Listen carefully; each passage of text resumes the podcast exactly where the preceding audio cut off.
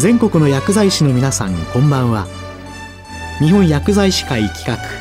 薬学の時間です。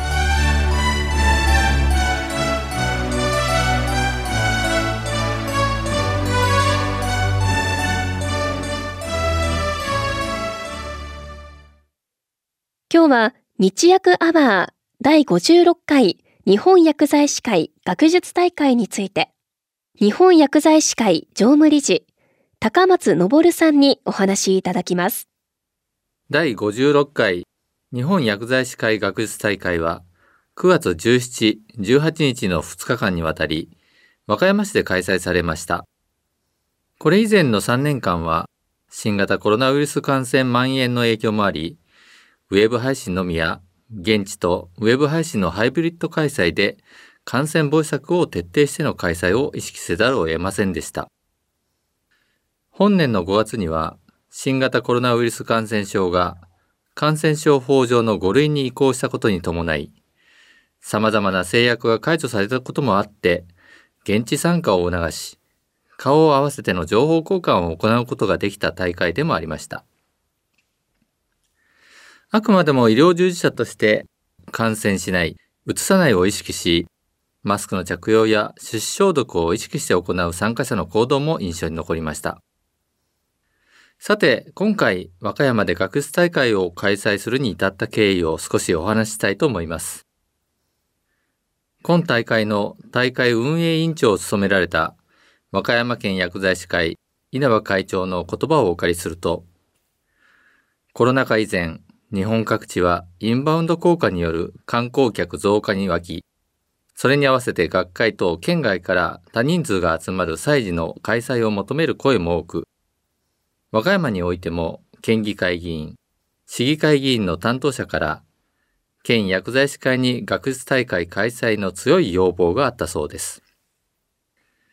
また、念願の和歌山県立医科大学薬学部創設が決定し、令和3年度開設に向け準備作業やフシトラキャンパスの建設が進められている状況でした。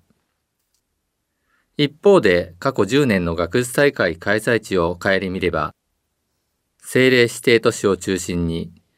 いずれも新幹線沿線都市で開催され、地方都市では開催しがたい雰囲気を感じておられたようです。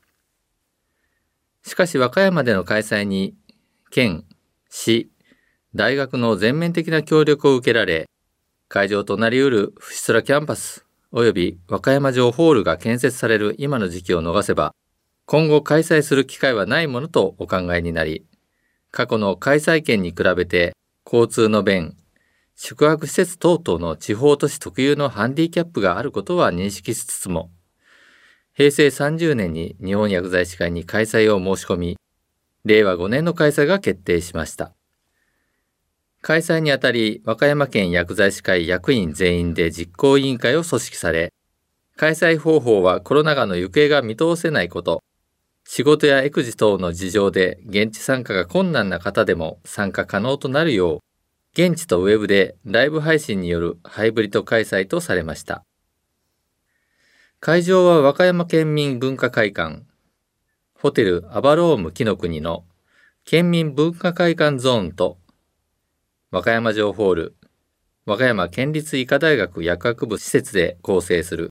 和歌山城ホールゾーンをうまく組み合わせて実施する案を採択し、その後、具体的なプログラム等の開催内容について検討が始められました。開会式、表彰式をはじめ、特別記念講演や特別講演、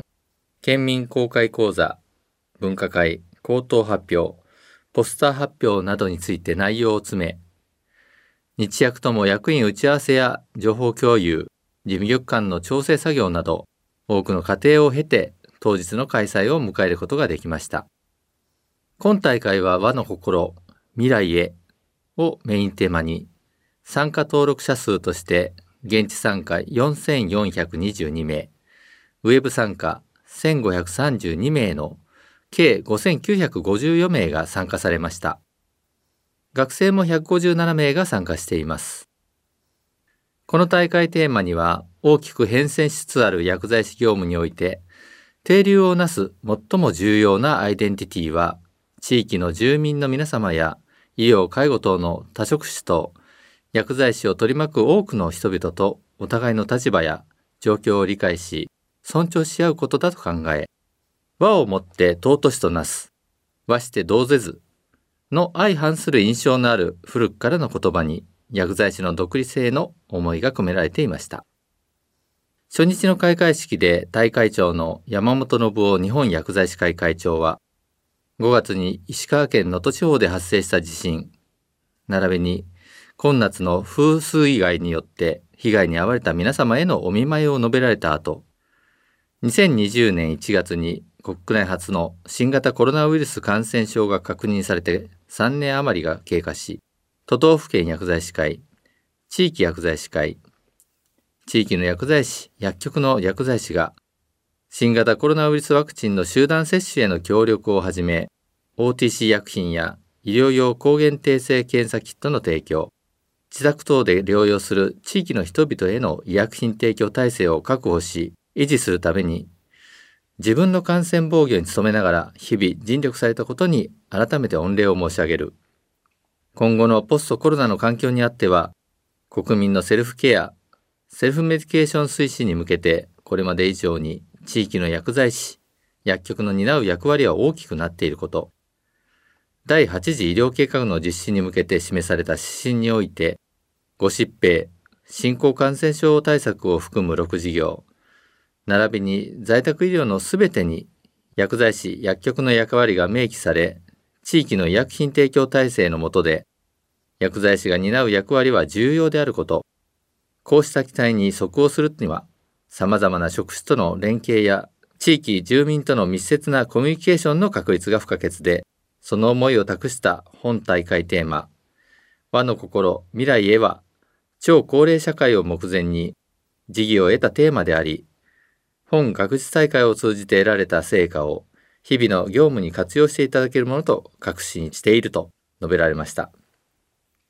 続いて大会運営委員長の稲葉真也和歌山県薬剤師会会長は、会員数1000人にも満たない小さな県であることを顧みず、開催に手を挙げたものの、開催は無理かと思うところも多々感じたが、多くの人の助けを借りながら本日を迎えた。当初から感染状況にかかわらず、和歌山県に来たくても来られない人のために、ハイブリッド形式を企画していたが、費用の面でウェブ中継会場を制限せざるを得ず、分科会のセッションの質を落とさずに、その他で切り詰めて何とかしたいと努力したので、質素すぎるかと感じるところもあるかと思うが、ご容赦いただきたい。こういう厳しい状況であるが、和歌山県薬剤師会一同、なんとか素晴らしいおもてなしをしたいと頑張ってきた。と述べられ、加えて大会期間中の気候が暑い日が続くと予想されていることにも触れ、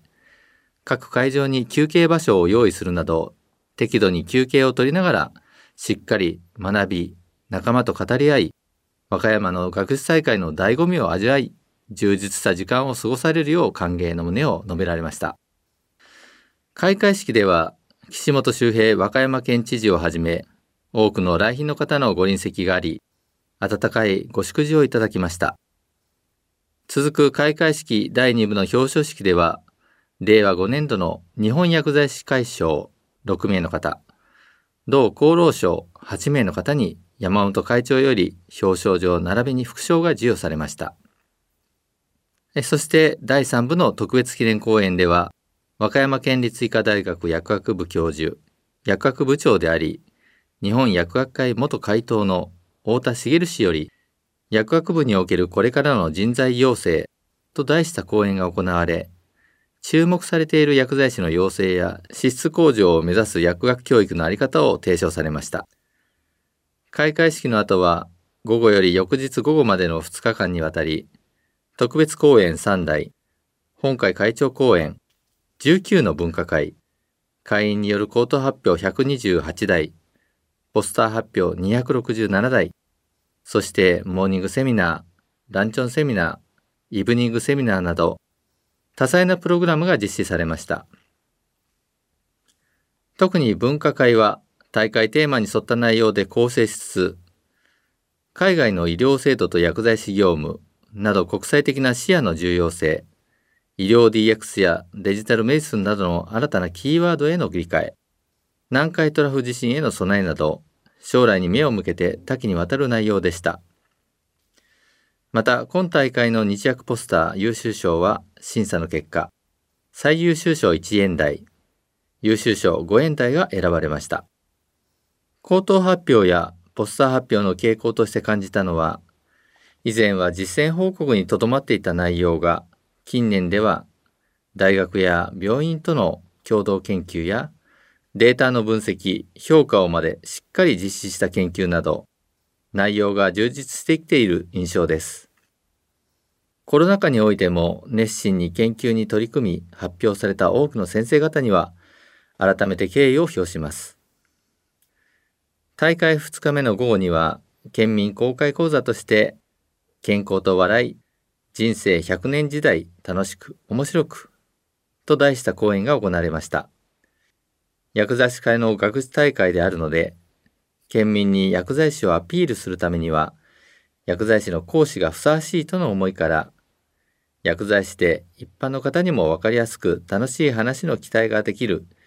中井博次氏に講演をお願いされたとのことです。広報にも力を注がれ、各薬局でのリーフレット配布、地元紙、西への広告掲載、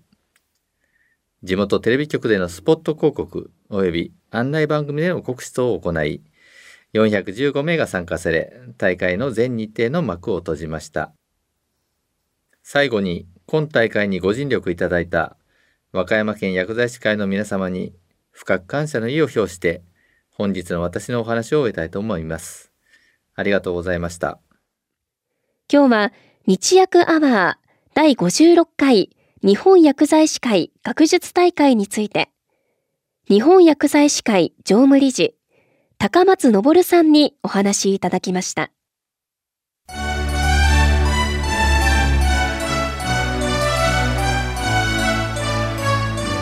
日本薬剤師会企画薬学の時間を終わります。